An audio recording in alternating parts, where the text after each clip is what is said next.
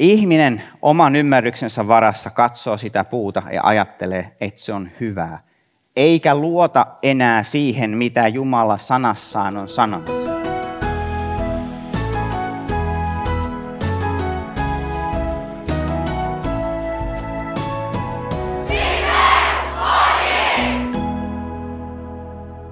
Pohditaan tuota kiusausta lankeemukseen eh, ensimmäisen Mooseksen kirjan kolmannen luvun alkujakeissa ja katsotaan sitten, mitä se lankeemus on tuottanut, miten Jumala vastaa tähän ihmisen lankeemukseen ja sitten jos päästään neljänteen lukuun, niin vähän siitä, että minkälaista se elämä on Jumalan sanan varassa tässä langenneessa maailmassa.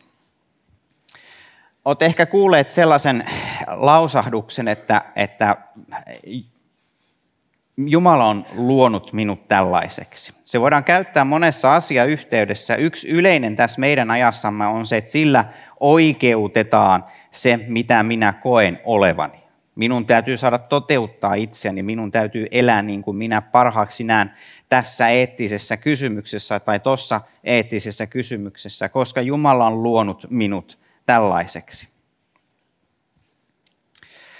Ongelma siinä näkemyksessä se tietysti riippuu tilanteesta, mutta sen verran mitä mulla on kokemusta on se, että unohtuu yksi osa raamattua, jonka äärellä me olemme tässä.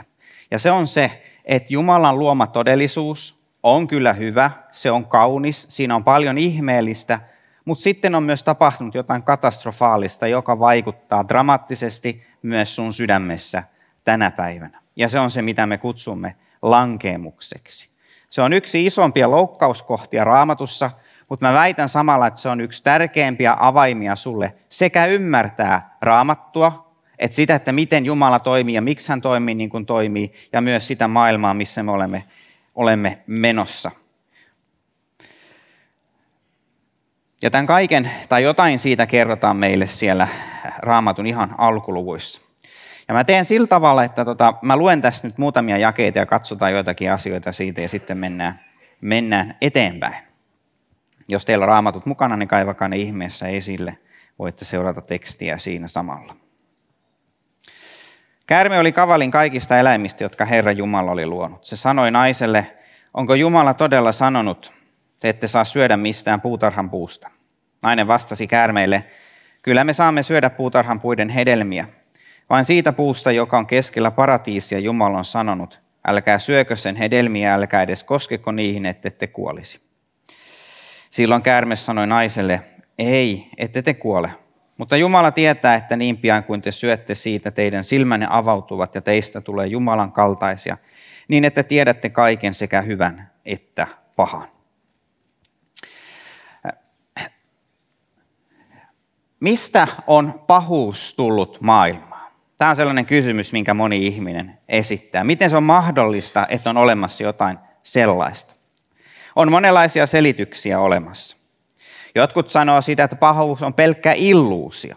Katso todellisuutta toisella tavalla, niin pahuus katoaa. Eli jos käy elämässä tosi kurjasti, niin ongelma on sun näkemyksessä ja kokemuksessa siitä, että se on paha. Toiset sanovat, että, että pahuuden alkuperä Jumalassa. Jumala alun perin loi maailman yhtä aikaa hyväksi ja pahaksi. Niin että jos jotain täällä menee pieleen, niin vikahan ei lopultakaan ole meissä, vaan Jumalassa. Ja sitten on niitä, jotka sanovat sillä tavalla, että jotta Jumala ylipäätänsä voisi toimia, niin, niin tota, hänen täytyy sallia tällainen pahuus maailmassa. No mikä on raamatun vastaus näihin kysymyksiin? No se on se, että se, miten pahuus ylipäätänsä on voinut tulla maailmaan, niin sehän jää meille jotenkin salaisuudeksi. Ja mä väittäisin, että kaikki selitykset, ja ne, sinne jää joku mysteeri, jota me ei pystytä meidän järjellämme saavuttamaan. Mutta se on varmaa, että kaikki on alun perin luotu hyväksi, ja se on varmaa, että pahuus ei ole Jumalan syytä tai Jumalan niin kuin, aikaansaamaa.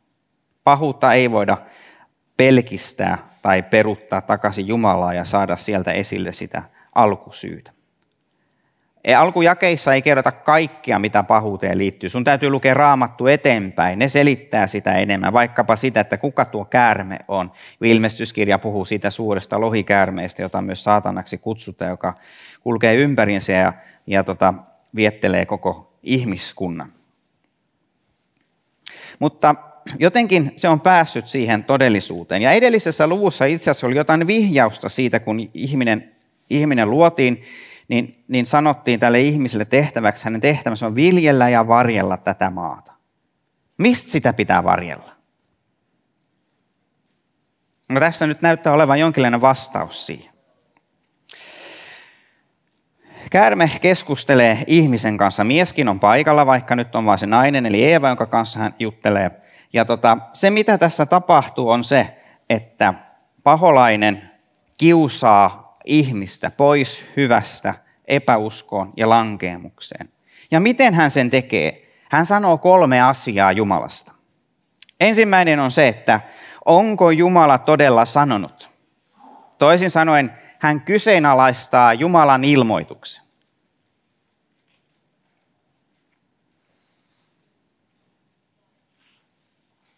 Väittäisin, että ei ollut viimeinen kerta, kun tällä tavalla kuiskuttaa meidän korvaan. Onko Jumala todella sanonut? Ja huomaatko, mitä siinä tapahtuu? Kun käärme kysyy tällaisen kysymyksen, niin siitä seuraa sellainen tilanne, että ihminen saattaa huomaamatta nostaa itsensä Jumalan yläpuolelle ja arvioimaan, milloin Jumala ilmoittaa itsensä ja milloin ei. Niin kuin tänä päivänä jotkut sanoo, että kyllä, siis ei, ei raamattu nyt Jumalan ilmoitus, mutta se pitää sisällään Jumalan ilmoitusta. Jolla se tosi kriittinen kysymys on, että no mikä osa siellä sitten on Jumalan ilmoitusta ja mikä ei. Ja jos saa valittuneen arvauksen esittää, niin se saattaa olla sitä, mikä sopii just sille ihmiselle, mikä on Jumalan ilmoitusta, ja se, mistä hän ei pidä, niin se tietysti taas sitten ei ole. Että se on tämmöinen hyvin sopivasti liikkuva, aina mielentilan mukaan ja, ja iän karttuessa ja kokemusten tullessa. Ihminen Jumalan yläpuolella häntä arvioimassa. Se on se peruskiusaus, mikä tässä on. Toisin sanoen, yritys saada ihminen unohtamaan, että hän on ihminen. Siis luotu.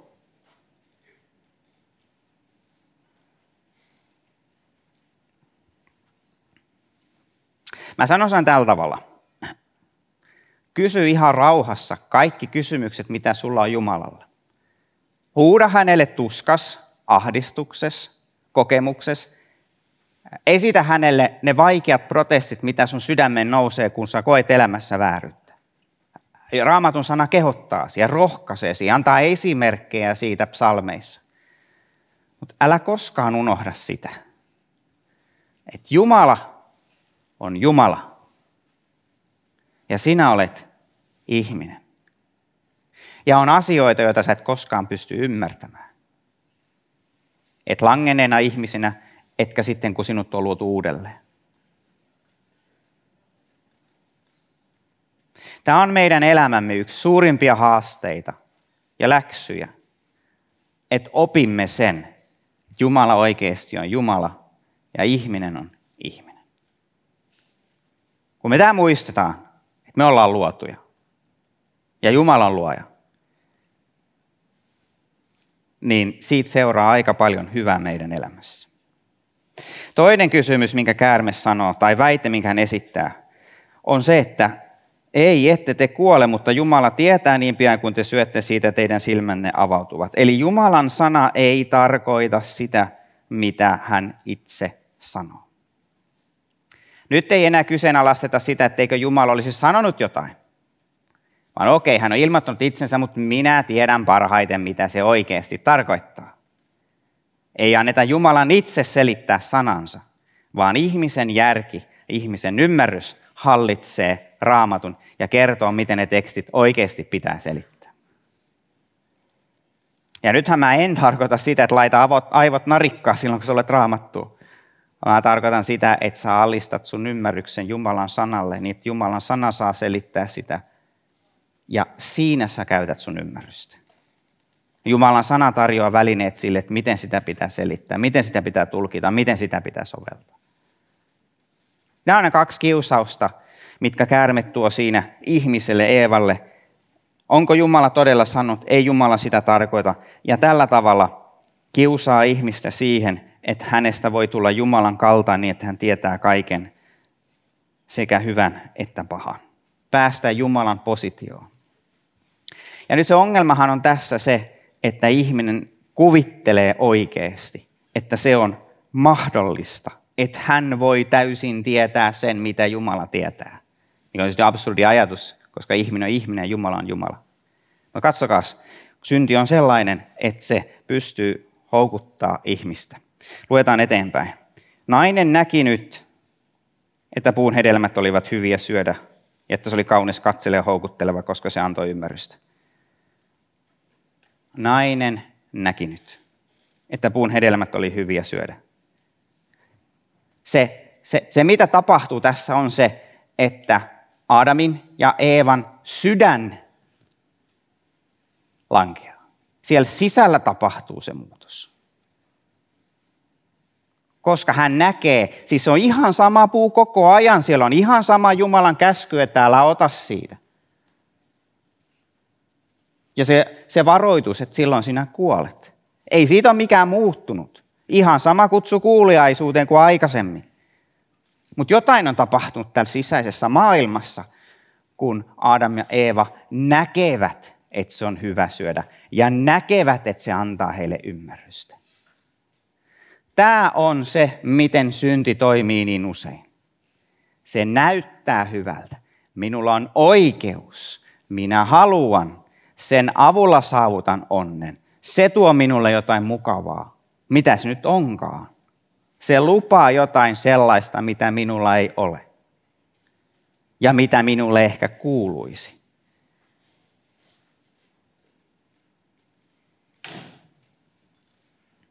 Tämä on, tämä on ihan lainalaisuus koko ajan synnin kanssa. Ensin sydämessä, sen jälkeen se tulee ajatuksiin ja sitten se tulee sanoihin ja tekoihin yksittäisiin sanoihin, yksittäisiin tekoihin, ja sen jälkeen se alkaa hiljalleen siirtyä käytökseen, ja sitten siitä tulee osa meidän luontoa ja toimintaa, ja sitten onkin aika vaikea enää päästä takaisin.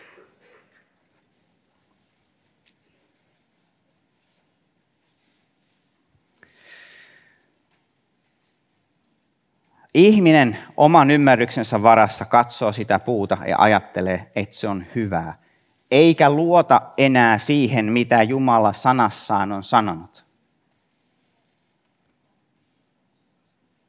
Siinä on siis se ero, mitä Jumala on sanonut ja mitä ihminen kuvittelee.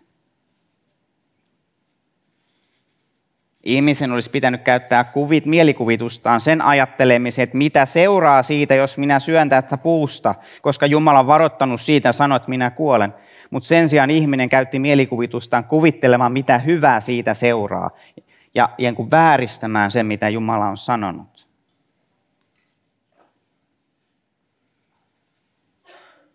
Ihmisen elämässä on monia taistelukohtia, missä me käydään kamppailua niin kuin siitä, että, että pysymme Jumalan sanassa ja tahdossa. Ja yksi sellainen osa-alue sun sydämessä on sun mielikuvitus. Sen takia ei ole yhden tekevää, mitä sä katsot ja mitä sä kuuntelet ja mitä sä luet. Se on sitä tavallaan aineistoa, mitä sä lataat sinne sun sydämeen, millä sä ruokit sun sisäisiä silmiä, minkä avulla, mikä, mikä kertoo sulle, että miten sun pitää katsoa tätä maailmaa ja, ja nähdä asioita ja ihmisiä ja elämän tarkoitusta ja, ja onnea niin, ja, ja muuta sellaista.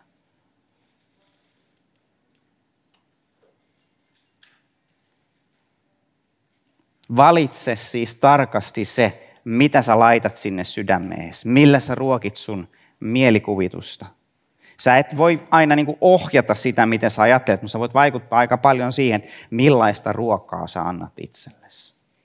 Ole tarkkana sen kanssa, mitä sinä käytät. Hän otti siitä hedelmän ja söi ja antoi myös miehelleen, joka oli hänen kanssaan, ja mieskin söi. Silloin heidän silmänsä avautuivat ja huomasivat olevansa alasti. He sitoivat yhteen viikunalehtiä ja kietoivat ne vyötärölleen. Kun iltapäivä viileni, he kuulivat Jumalan kävelevän puutarhassa. Silloin mies ja nainen menivät Jumalaa piiloon puutarhaan puiden sekaan. Tässä me nähdään jo jotain siitä, että mitä se tarkoittaa, kun synti tulee maailmaan. Siis se turmelee ihmisen mielikuvituksen. Ja se hyvä, minkä Jumala on nähnyt, niin ihminen alkaa häpeämään. Siis se näkyy siinä alastomuudessa. Ja, ja se näkyy siinä, että kun Jumala on siellä puutarhassa, ihminen menee Jumalaa piiloon. Eikö tämä mitä just tapahtuu, kun me syyllistymme vääryyteen, kun me sanomme jotain väärää, teemme jotain väärää tai ajatuksessa jotain ja sitten kun siihen alkaa valo osua, joku jostain syystä me joudumme jotenkin ikään kuin tilivelvollisiksi siitä, niin luonteva reaktio on paeta. Ei, en minä mitään sellaista tehnyt. No kun mulla oli nälkä. No kun se löi ensin.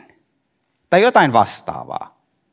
Paetaan sitä vastuuta, koska se häpeä painaa meitä. Me tiedämme, että me olemme syyllisiä.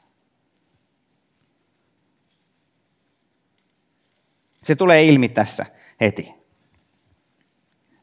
Ja se surullinen asia on siinä, että kun se ihmisen apu siihen tilanteeseen on Jumala, niin ketä tässä lähdetään pakoon?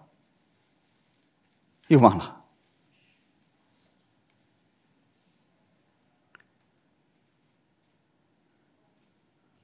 Eikä sekään vielä.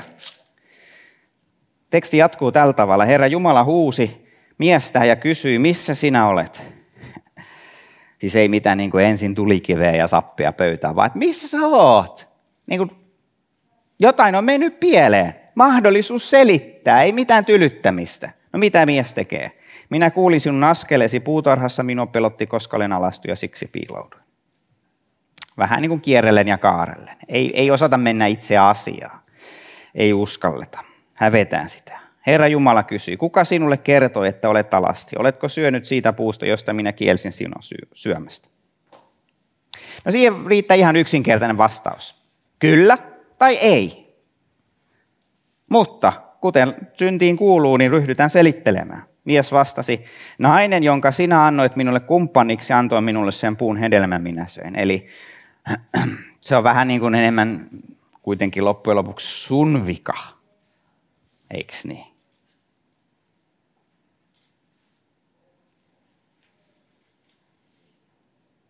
Yksi seuraus synnin todellisuudesta. Mikä näkyy? Jumalasta tehdään syypää. Hänen se vika on.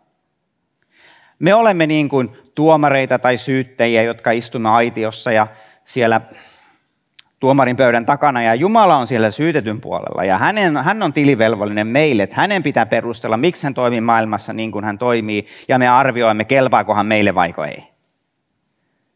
Tämä on tosi monen ihmisen asenne Jumalaan. Ja kyllä se meistäkin löytyy aika hyvin, koska se lähtee liikkeelle jo sieltä paratiisista. Oikeasti sä Jumala oot syyllinen tähän asiaan. Miten sä teit tällä tavalla?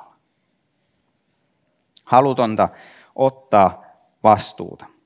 Ja nyt, kun, nyt se ei ole vaan se, että kun mies sanoo että Jumalalle, että et, et, et nainen, jonka sä loit, niin hän on, eli Eeva on syyllinen tähän asiaan, vaan, vaan, vaan kun hän tekee tällä tavalla, niin hän, hän syyllistää vaimoa siinä, eikö niin? Hän ei sano rehellisesti, että minä otin sen omenan. Tai kyllä, tai minä en estänyt mitään. Minä en puuttunut asioiden kulkuun, kun minä olin siinä tilanteessa mukana. Ei mitään sellaista vastuunkantoa. Asiallisesti tietysti totta. Mutta mitä luulet, että se tarkoittaa näiden kahden parisuhteelle, kun se tuommoista sanoo? Toisin sanoen, synnin todellisuus valuu ihmisen suhteeseen Jumalaan, ja siis suhteeseen itseensä, kun hän pettää itseänsä niin pahasti, ja sitten myös siis suhteeseen toiseen ihmiseen.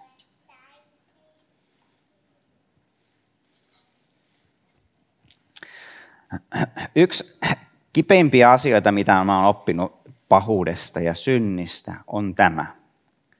Synti ei ole koskaan yksityisasia.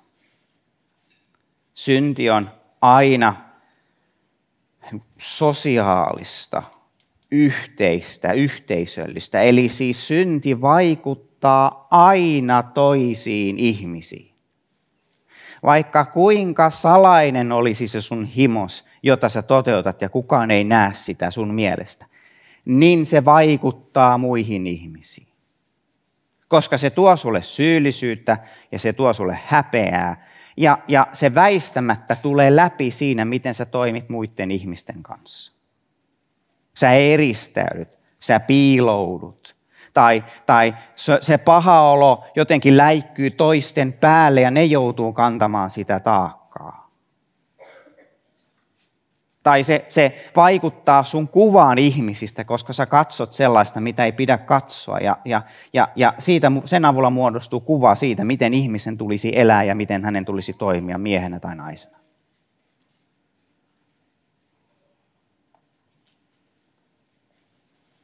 Tämä on yksi surullisimpia asia synnyn todellisuudessa, että kun se vaikuttaa aina muihin ihmisiin.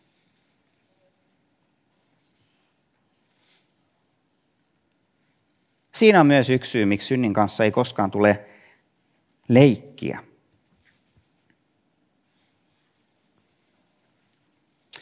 Silloin Herra Jumala sanoi naiselle, mitä oletkaan tehnyt? Nainen vastasi, käärme minut petti ja minä söin nainen osas on oikeana rahtusen rehellisempi kuin mies siinä tilanteessa. Kyseenalaistetaan Jumalan sanan arvovalta, kyseenalaistetaan Jumalan sanan turkinta, tehdään ihmisestä Jumala. Ja mitä siitä seuraa? Suhde Jumalaan menee pieleen, suhde itseen menee pieleen, suhde lähimmäiseen menee pieleen. Ja kuten kohta teksti tekee selväksi, suhde luomakuntaan menee pieleen. Miten Jumala vastaa tähän kaikkeen?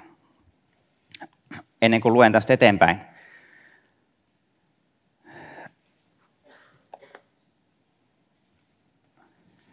Jumala oli tehnyt kaiken täydellisesti valmiiksi ihmiselle sinne paratiisiin. Hän, hän on, siis kaikki oli hyvä, mitä hän on luonut. Hän on valtava puutarha, mistä saa syödä. Sillä se yksi ainut puu, mistä ei saanut syödä.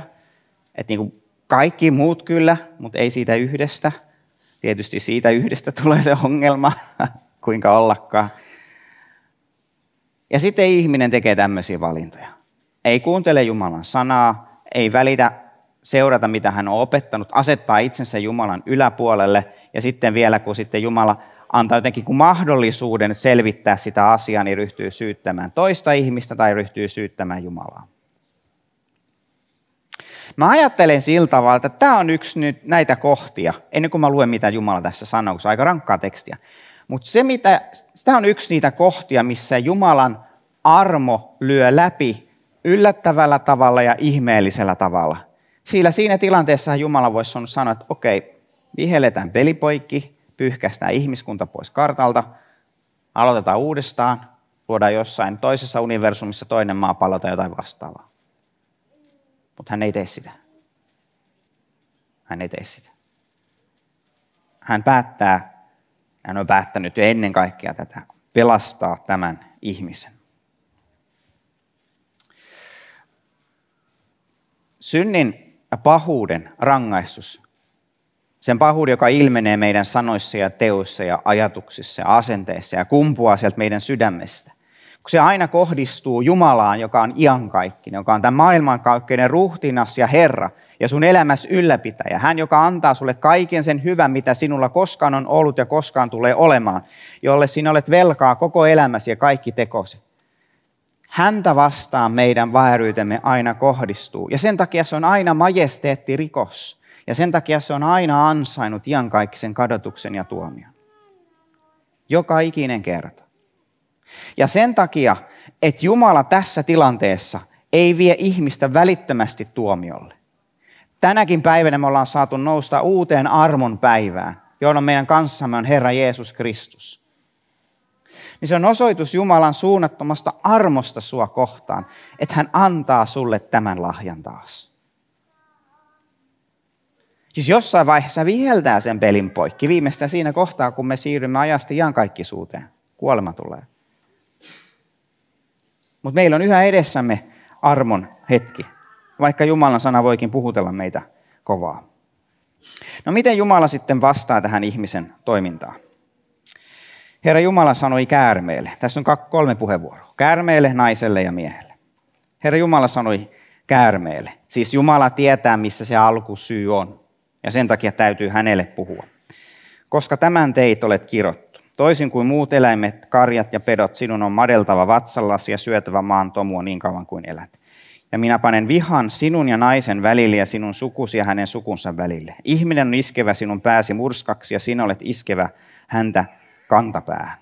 Käärme saa rangaistuksen, mutta sen lisäksi Jumala sanoo, ja nyt valitettavasti jos te käytätte 92 käännöstä kirkkoraamattuun, niin se ei saavuta tarkalleen, mitä sillä sanotaan. Hän sanoo, että, että naisen jälkeläinen tai naisen siemen on kerran murskaava sen käärmeen pään. Ennen kuin käärme puree tätä miestä kantapää. Toisin sanoen, on tulossa henkilö tämän naisen siemenestä, siis jälkeläinen, jonka tehtävänä on murskata tämän käärmeen pää. Ja kun sanotaan käärmeen pää, niin se ei varmasti pidä sisällä vain sitä, että hävitetään käärmiä ja sitten jätetään maailma sellaiseksi hujan hajan kuin se on, kiitos sen käärmeen. Vaan se varmasti pitää sisällään se, että se mitä käärme on saanut aikaan tässä maailmassa, tämän kiusauksen myötä, niin se kaikki korjataan niin, että käärmeen teot tehdään täysin tyhjäksi.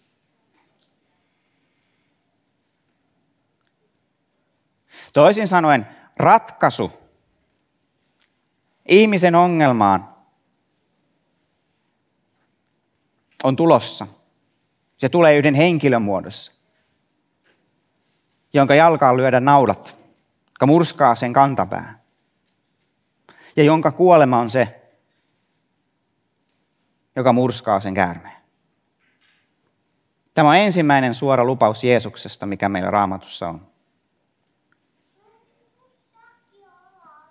Jumalan vastaus ihmisen syntiongelmaan on Jeesus. Se tarkoittaa siis sitä, että joka kerta, kun sun elämässä on sitä kärsimystä, sä joudut kantaa toisten tekemään vääryyttä, tai sinä itse teet vääryyttä, sanoin ajatuksin, teoin, laiminlyönnein. Aina mene Jeesuksen luokse. Jumala on antanut meille lupauksen, että hän on aina meidän kanssamme. Hän ei ole luvannut, hän ratkaisee kaikki sun ajalliset ongelmat välittömästi. Joskus hän tuo niihin apua ja joskus ei. Mutta sen hän on luvannut, että Jeesuksessa on aina sun kanssa. Jeesuksessa sulla on Jumalan täysi hyväksyntä, suosio, anteeksi antamus. Jeesuksen tähden sulla on kaikki taivaan aarteet. Jeesuksen ansiosta sinulla on kolmiyhteinen Jumala sydämessä, isä, poika ja pyhä henki. Jeesuksen tähden sun elämässä kaikki asiat päättyy kerran parhain päin. Vaikka et sinä itse näe, niin Jumala näkee ja hän tietää ja hän ohjaa ja hän varjelee ja hän vie perille. Ja tämä on se toivo, mikä ihmiselle annetaan siellä paratiisissa. Niin että kun luetaan eteenpäin seuraavaan lukuun, ja siellä sanotaan, että mies yhtyi vaimonsa Eevan ja Eeva tuli raskaaksi ja synnytti Kainin ja Eeva sanoi, minä olen saanut Herran avulla poika lapsen, niin se voitaisiin ihan yhtä hyvin kääntää, että minä olen saanut lapsen Herran. Toisin sanoen, tämä lapsi on se naisen siemen, joka tuo sen pelastuksen, jonka Jumala on meille luvannut. Aja, ajatus oli aivan oikea, ajoitus oli hiukan pielessä koska tämä lapsi ei valitettavasti murskaa käärmeen pään tavaa veljensä pää. Mutta sieltä on tulossa se. Ja mitä tahansa tapahtuukin Aadam ja Eevan elämässä tästä eteenpäin, heillä on aina Jumalan lupaus, johon vedota, johon tarttua, jonka varassa mennä eteenpäin. Naiselle hän sanoi, minä teen suureksi sinun raskautesi vaivat ja kivulla sinä olet synnyttävä lapsesi. Kuitenkin tunnet halua mieheesi ja hän pitää sinua vallassa. Lasten synnyttäminen hyvä asia, lankemuksen myötä siihen tuli kipu. Avioliitto miehen naisen välillä hyvä asia, syntilankemuksen myötä siihen tuli valtataistelu. Ja miehelle hän sanoi, koska teit niin kuin vaimosi sanoi ja söit puusta, josta minä kielsin sinua syömästä, niin olkoon maa sinun takiasi kirottu. Kovalla työllä sinun on hankittava siitä elantosi niin kauan kuin elät. Työn tekeminen on hyvä asia, syntilankemuksen myötä siihen on tullut taakka. Maa kasvaa sinulle orjan tappuraa ja ohdaketta, mutta sen kasveista joudut ottamaan ravintosi. Otsahiessä sinun on hankittava leipäsi, kunnes tulet maaksi jälleen, sillä siitä sinun otet, sinut on otettu maantomua, sinä olet maantomuun, sinä palaat. Mä sanon ihan yhden asian vielä ja sitten mä lopetan. Tulee laulu ja sitten tulee vielä kysymyksiä, että voidaan keskustella ryhmissä niistä. Ihan vain yksi asia vielä.